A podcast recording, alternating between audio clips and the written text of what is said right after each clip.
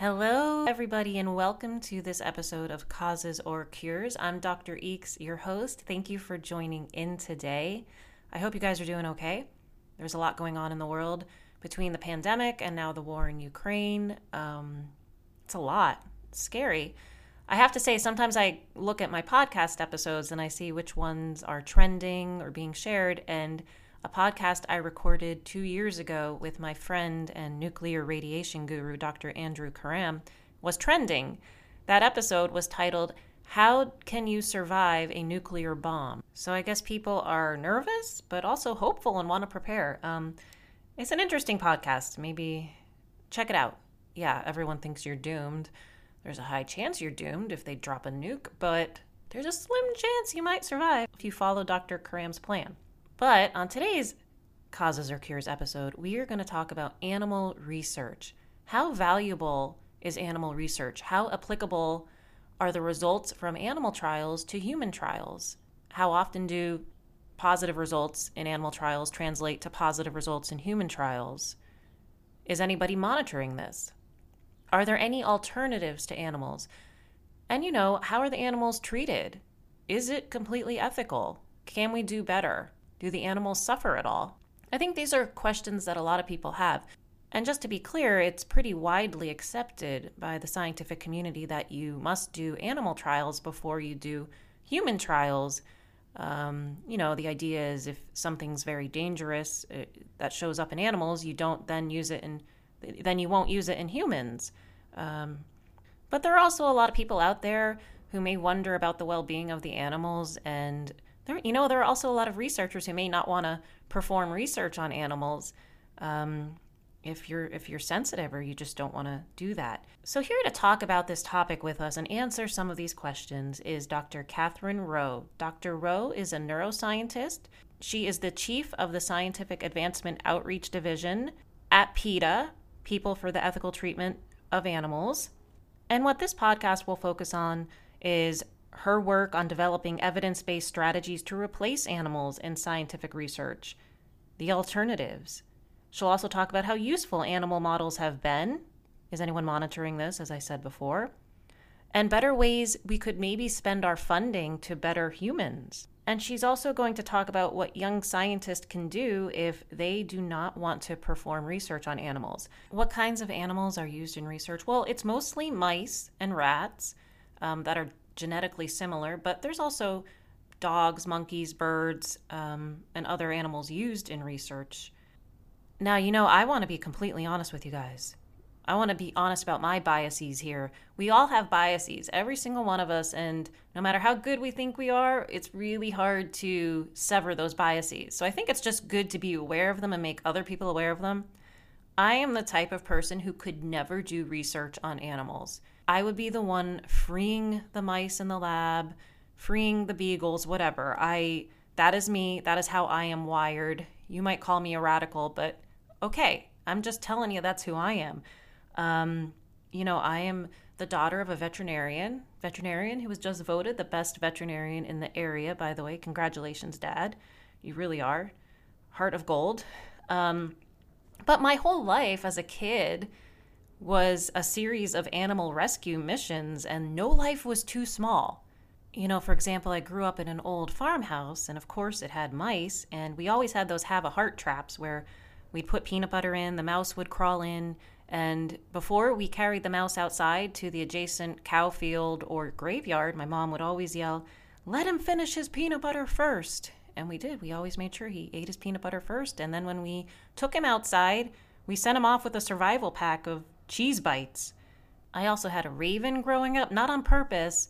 He was shot by a hunter, and um, my dad found him. He tried to perform surgery on his wing at the animal hospital, but it didn't work. The raven was never going to fly again, so so he had this huge pen in our backyard. We named him Nevermore, and Nevermore liked roadkill.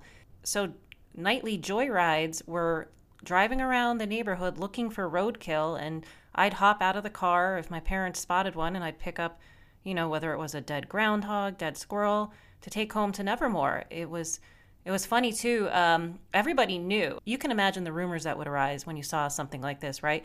I was on a really good soccer team that traveled all over the state. And we would get to the games in carpools.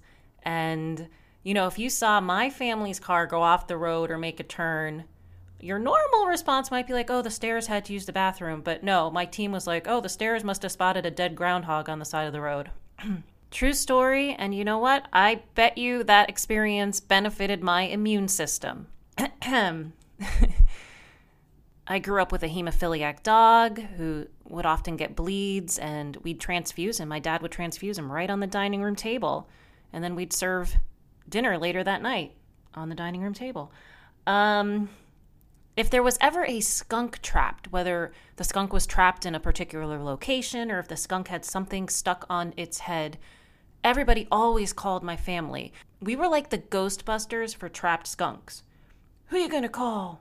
The stairs. And we would. We would go out there in our van. My dad would jump out of the car, try to get the thing off the skunk's head. Sometimes we'd transport the skunk. One time I left my book bag. I remember this very well. I remember I left my book bag in the car and we had the skunk in there. Of course, the skunk sprayed because that's what skunks do. And I, you know, my book bag smelled, and I went to school with that book bag for a while. I don't even know why I didn't get a new book bag. I guess I, I did not care. Um, I'm sure kids talked about me. She smells like a skunk. I don't know. I mean, I was still pretty popular. Um, family hiking trips, we would always dig up coyote traps. Those coyote traps, oh, they're evil. So we would, we would just dig them up. This one, this is my last one before I connect with Dr. Roe. This is the best one. So there was this huge hornet's nest in my grandmother's basement, and we didn't want to kill the hornets. Uh, they were just trying to live their life, and um, you know they had this beautiful nest. So we didn't know what to do. But my dad had this client who said he could hypnotize bees. He also said he could hypnotize other things and remove them, get them to to leave or go someplace else. I was like, okay, this is going to be a disaster, but I had to see this. So they called him up. He came to my grandmother's house.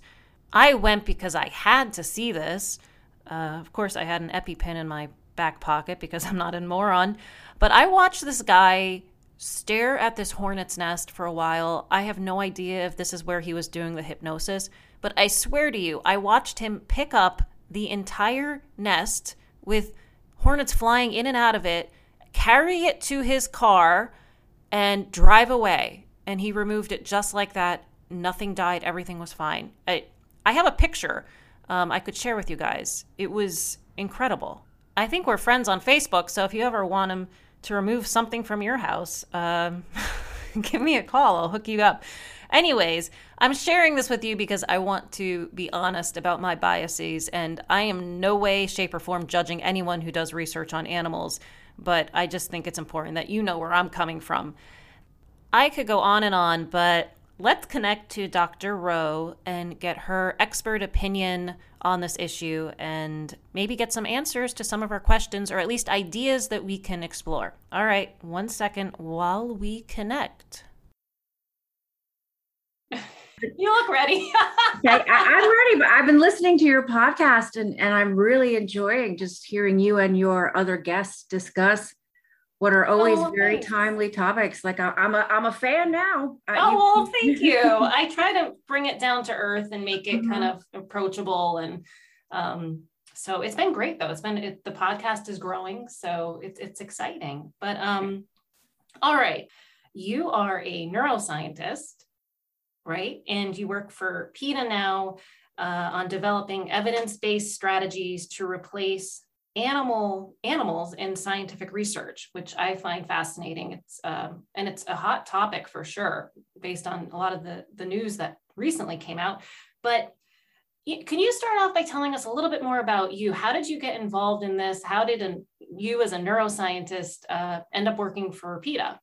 Absolutely, yeah. So um, uh, I am a neuroscientist, as you said. Prior to working with PETA, I did clinical research at the National Institutes of Health, Johns Hopkins University, and the University of California, San Diego, which is where I got my doctoral degree. And during that time, because I was predominantly working with humans, um, I knew that there were animal experiments being conducted, but I didn't really think very much about it, to be honest. I didn't think about it from an ethical point of view. And I didn't think about it from a scientific point of view because I was fully embedded in human based research. But what I came to learn was that there are um, literally hundreds of thousands of animal experiments being conducted each year that aren't relevant to humans. And I also came to learn that the animals themselves were suffering considerably. I always assumed that because we have the Animal Welfare Act, that meant that animals were well cared for and that harms were minimized. But the reality is that animals are harmed considerably in laboratories. And worse, we're not getting the scientific advancements we need from animal experiments because we're not monkeys, we're not dogs, we're not cats, we're not rats. And the data is often inapplicable to humans. And so I became motivated for both scientific and ethical reasons to do my best to end ineffective animal experiments and get funding agencies, specifically the NIH, to mm-hmm. invest a lot of the money that they're quite frankly wasting on animal experiments into research that can help people. And I, am not the only scientist at PETA. I think a lot of people are surprised to learn PETA actually has the most scientists of any animal organization in the, wor- in the world. And it's basically all of our motivations to improve science, to improve health, and to improve the lives of animals in laboratories by getting them out of laboratories. So that's a, I didn't know that actually about PETA. So thanks for making that point. I, I wanted to, so you'll hear a lot, and obviously you've worked research, NIH, you'll hear this phrase, well, the animals are necessary for that preclinical step because we have to start there. And then if everything looks okay in the animals, we move to humans. So can you dive a little more into that and get into maybe some of the data? How successful are these trials in animals? And specifically, for example, coming up with saying, oh, well, this drug isn't safe it showed this in this in this animal so therefore we can't move on with human trials um, what what do you say to people who say it's a necessary step for those reasons well right now the fda legally requires any trials that go with humans to first be tested in animals but what we know from NIH's own data is that 95% of new drugs that test safe and effective in animals go on to fail in human clinical trials. Um, we also know that when you look at disease specific areas, so say new cures for Alzheimer's disease or sepsis or cancer, our attempts to develop an HIV vaccine, those failure rates go up to nearly 100% or all the way up to 100%. So, what we know from decades of data following this paradigm where we first test in animals and then move on to humans is that it's not getting us the safe and effective treatments we need. And to your point, it also may be preventing a new drug or treatment that didn't work in animals, but might very well work in humans. So it's sort of a two pronged problem. That's interesting. On, yeah, on one hand, there are drugs that are making it to human clinical trials, and then they're either ineffective or worse, they're harmful or there are things being shelved things well it didn't work in a rabbit it didn't work in a dog so we, we can't try it in humans and it might very well be a life-saving treatment that has been put on a shelf so the paradigm as it stands now which is testing non-human animals isn't working and we really need to make some changes to make drug development more cost efficient and more safe for humans and so that's one of the things that we're trying to do here at PETA I wanted to ask you, and one of the things I read that you wrote online, um, you talk about the pressure for researcher, researchers to publish and do research, do research. Do, and, you know, we always hear publish or perish. Um, and I, I work in public health more on kind of like the policy side and, and um, you know, coming up with programs. So I'm not really into that, you know, research, but I hear it a lot. And it's just, you know, do or die kind of mentality how does that, in your opinion, that pressure, that mentality play into animals being used in research? I think it plays a huge part because um, if you're in the academic world, as you said, the, the basic motto is publish or perish. You need to constantly be getting your research published in scientific journals. You need to constantly be getting grant fund funding from NIH. So, if let's say you're working with mice or you're working with rats, when you started out in science, presumably your goal was I really want to find a new treatment for Alzheimer's disease, or I really want to forward cancer research. And you start working with mice and rats, and that data isn't getting you anywhere. You may want to change. You may want to say, you know, look, I want to start working with humans, or I start, I want to start working with some of the new methodologies using stem cells. But if I do that, it's going to take a year or two years for me to transition my lab and I will lose my faculty position. So I think even in the scientific world, people are inclined to do what's comfortable because what's comfortable is safe and safe is keeping that job. And so, what we need to do really is change that culture because I think everybody can agree that we want to do the best science you know whether you're interested in animal welfare or not you certainly want your research dollars to be going to the best research possible right. and unfortunately if an individual researcher is stuck in the mud doing you know forced swim tests which is an experiment where people drop mice and rats into a beaker to study depression they know it doesn't work but this is what their lab is set up to do this is what they've been doing for 10 or more years and because they're afraid if they take the time to transition their lab to more effective research, they could lose their job. So we need that not to be the case. We need the academic institutions to be flexible to say listen we want you to do the best research possible. And if you need 6 months to you know tweak your lab tweak your procedures in order to do that feel free. That's what it should be but that's not what it is right now. That's not what it is right now.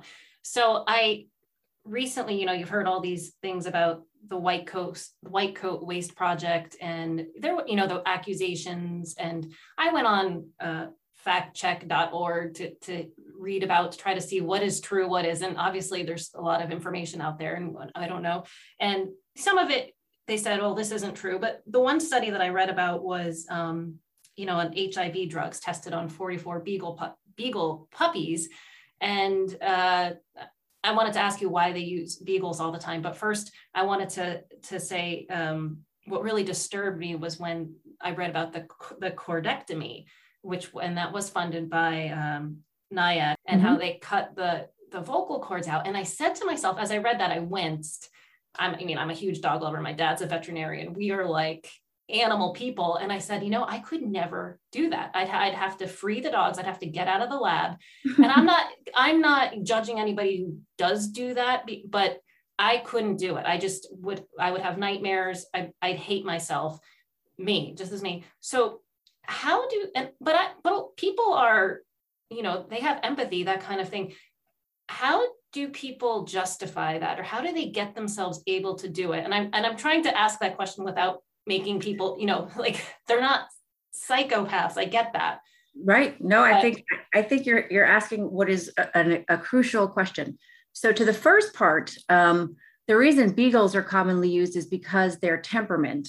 Um, they are very docile dogs. They're very friendly dogs, so they're less inclined to say bite people who are trying to pull them out of the cage to do a particular procedure. And the vocal cord dissection is because you know beagles are, are chatty you know by nature. They're very talkative dogs. And i guess uh, experimenters don't want to hear the dogs barking and howling. Um, but to your second question i think it's really critical for people to think about this. Um, i have spoken with uh, numerous people who worked in a laboratory setting that used animals and what they've explained to me is that yes they feel their initial response is one of horror, just like you said. You know, the idea that you would hurt a dog or a mouse or a monkey is horrifying. But what happens is, one, they're told this is really, really important. Like you could save somebody's life. Um, two, they're told, you know, you're doing the hardest work possible because some people don't have the stomach for this. And so if you can do this, you're doing the toughest job in science and they're reinforced for it. So if they're willing to go in and decapitate 100 mice every day, they're rewarded. They're told you're amazing, you're great and and you know within the scientific community, especially for younger people, people who are in their undergraduate years or even their graduate years, that reinforcement is key. So if you're being told you're doing something great, you're doing something wonderful, this is amazing, you're going to start to desensitize yourself um, but there are absolutely people who can't. And a lot of those people come to work for PETA. We have several former uh, animal experimenters who did their graduate work. They got all the way through their doctoral level research and said, I can't do this anymore. I just can't. And we know that people who work in labs and have to do these sort of procedures day in and day out, some of them have a form of PTSD because of the work they're doing. And nobody yeah. wants to talk about it, but it's the truth. I mean, we know, for example, you said that your dad is a veterinarian. We know that for veterinarians, um, the mental health issues associated mm-hmm. with veterinary medicine are really concerning. And the same is true for the people working in laboratories who have to do these day to day harmful procedures. And so it's another reason why we need to minimize the amount of animal experiments that are going on, especially if they're ineffective, because you know those people need to be considered. And you're right, we shouldn't call them psychopaths because they're just doing what they're told. Right, right following orders this is how it how it is but I, as i was thinking about that i was like there's no way i could do that or i would like you said and i think it's very interesting the ptsd like what what is that like um, i remember when the super came in my building I said oh there's a mouse in my bathroom and then he stuck down a glue pad and then i just heard the mouse and i was like oh my god and i'm still haunted by that that's mm-hmm. just my level of sensitivity and i feel really like guilty about that and i'm just uh so like the idea to like cut out vocal cords i just couldn't um couldn't do it. Um, yeah.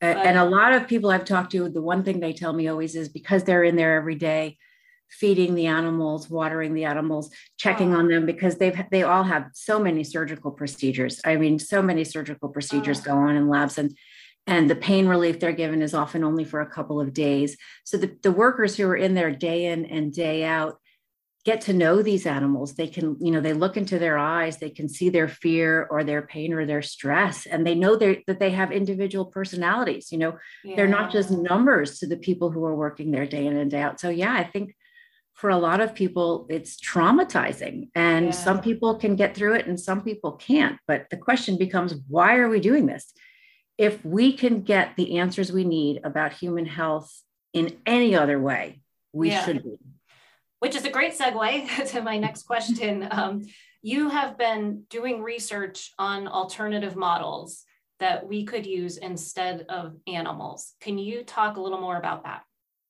Absolutely. So, because of the failures of animal experiments to translate into human treatments and cures, a lot of people have been working very hard to develop alternatives. And this this uh, these fall into any number of categories. So one category, of course, are uh, tools that we can use with humans themselves. So non-invasive tools, of course, things that will not harm humans. Um, neuroimaging is an example I like to bring up simply because it was a tool that I got to see emerge over the course of my career and then use. Um, we can study the human brain and body using non-invasive neuroimaging techniques in a way that I couldn't have even imagined when I started in science. So I think that's one thing. But now we're doing a lot of in vitro work. So we can take cells from humans, including patients, and turn them into organs on chips or organoids. So these are little mini systems of humans, and we can use those to study, let's say, the, how, how individual genes may affect brain development, how uh, a person's individual cell lines respond to a treatment. I mean, it's it's really almost precision medicine, and these are tools that have also come a long way in the past ten years, and are turning out to be more predictive of the human response to drugs than, say, a mouse. Go figure. You know, it's not really surprising that uh, a mini heart or a mini brain that was developed from human cells responds more similarly to humans than, say, the system of a mouse. Mm. Yeah. And so the, these are tools that I think could really revolutionize drug development, but also disease uh, mechanism understanding. And what we need to do is make sure that we're investing an appropriate amount of our research dollars into those, but making sure that people, let's say, who are working in a lab with mice, have the accessibility. So if they say, you know what, I would much rather be doing this with human cell derived tissue, can I do this? You know, is there a grant? Is there a training grant available? Is there a resource at my institute where I could start to transition? And so that's something we're making a big push for with NIH, just to make sure that these modern tools, these more effective tools, these more cost efficient tools are available to anyone who wants to use them. That's a great idea. Even have like just having kind of like a centralized list of things or grants that people can can go for. Um, so the director of the NIH is stepping down. Mm-hmm. Um, and so that means the president gets to appoint a new one. So what are your thoughts on that? What would be your message to the president, I guess, if you had his, his ear um, in terms of how, where do you want to see this go? Well, I think that the, the director of NIH is a huge, huge responsibility. Again, the, the NIH, for people listening who don't know, gets approximately 40 billion, and I just want to make sure it's billion with a B, um, billion with a B tax dollars each year to do what presumably will be health directed research, which is great. You know, we want to, we want to find these new treatments and cures. About half of that currently is spent on animal experiments, research using animal models that we know don't work. Um, what we need is a new director who's willing to take stock and say, listen, what we've been doing for the past several decades isn't working. You know, the NIH's mission is to advance human health, not just conduct basic science research. Of course, basic science research is important, but if that basic science research isn't ultimately leading, leading to human health advancements, then the NIH is failing. I hate to say it because I used to work there and I loved working there, but they're failing in their mission to Im- improve human health. And if what they're doing, which is spending half of their budget on animal experiments that aren't translating to new treatments and cures for humans, they need to take stock and say, listen, we need to change some things up here. And so, what we need in that position is someone who's willing to be innovative, to be daring, to be bold, and say, listen, we need to we need to make some significant changes it's going to you know shake some things up here. You know again if half the people getting nih funding are doing animal experiments they're going to be reluctant to make those changes because of the pressure to get tenure. You know it's this it's almost a cycle right? Where people continue doing animal experiments so they can continue getting publications so they can continue getting grants. But if that cycle never involves continue advancing human health, then the cycle isn't working. And so, yeah, we need somebody in that position who is innovative and bold and, and willing to really be a leader and lead the NIH to a place where we can keep the US, you know, on the top for biomedical research. Right now, we're falling behind. Yeah, that's true. And is there a centralized place for, you know, where this information would be if someone is considering well okay i understand the importance of preclinical work or work you know before we you know approve it for humans but i need more information on this before i make some of these big decisions. Oh of course. Yeah. Well people can go to peta.org slash rmd um, what rmd stands for is the research modernization deal. And the research modernization deal is a a, a plan, a strategy, a common sense plan and strategy developed by PETA scientists, supported by the National Hispanic Medical Association, the National Medical Association, numerous other physicians and scientists. And the plan is to help the NIH phase out ineffective animal experiments and start redirecting research dollars into methodology that has a much higher chance of helping humans. And in that, people can read all of the data. Um, it very well summarizes all of the background data, all of the disease areas where animal models continue to fail. And these are things like Alzheimer's disease, cancer research, sepsis research, stroke research, um, uh, from systematic reviews conducted by outside scientists looking at the failures of animal models to produce new treatments and cures. Um, and also the plan that we're proposing which is is again it's a very common sense plan. The first step is stop spending money on animal experiments that don't work. I mean i think that that's pretty straightforward. If we know that these animal experiments are failing 100% of the time we should probably stop throwing taxpayer dollars at it. But one of the other steps is to have nih review the efficacy of animal experiments. So, one thing that I think a lot of people might be surprised about is that the NIH doesn't do this already.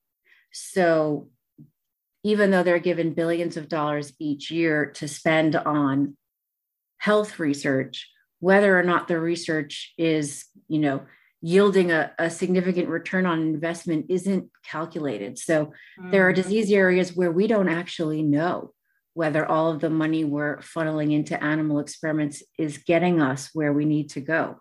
So that's another step. And of course, um, reinvesting a lot of that money into more modern, more human based research, I think.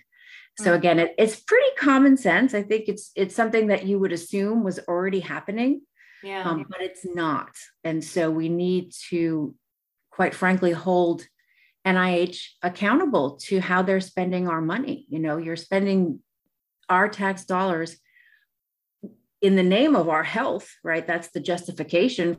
But if we're going to spend that much money each year, let's make sure that we're spending it on the best research possible. And so that's really what we're pushing for with NIH right now.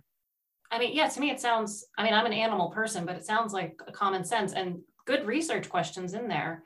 Um, just taking stock, you know, mm-hmm. reevaluating. Um, and yeah, taxpayers definitely don't want their money getting thrown away, although oftentimes it does get thrown away. But yeah, that would be very interesting.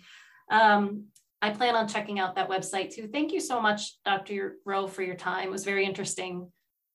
No, oh, thank you very much, and and and thank you for for pushing prevention. Um, we didn't talk about it here, but you know as well as I do that the the the best way to not die from a disease is not to get it in the first place, and that's of course something else we're pushing for is for NIH to redirect some of the money that it spends on failing animal experiments to prevention based research because oh amen. I'd prefer not to get cancer or alzheimer's to start with. I would love for there to be a cure but i'd like to skip the whole part i'd like to skip having it so yeah prevention research is another thing that we're pushing and i appreciate oh, your yeah. your energy in that effort because i think it's really important for people to be aware of all the things that they can do that we already know to help keep themselves healthy 100%. I'm totally on board with that. And I actually talked to doctors recently. I did a podcast with them on who dominates the biomedical research agenda.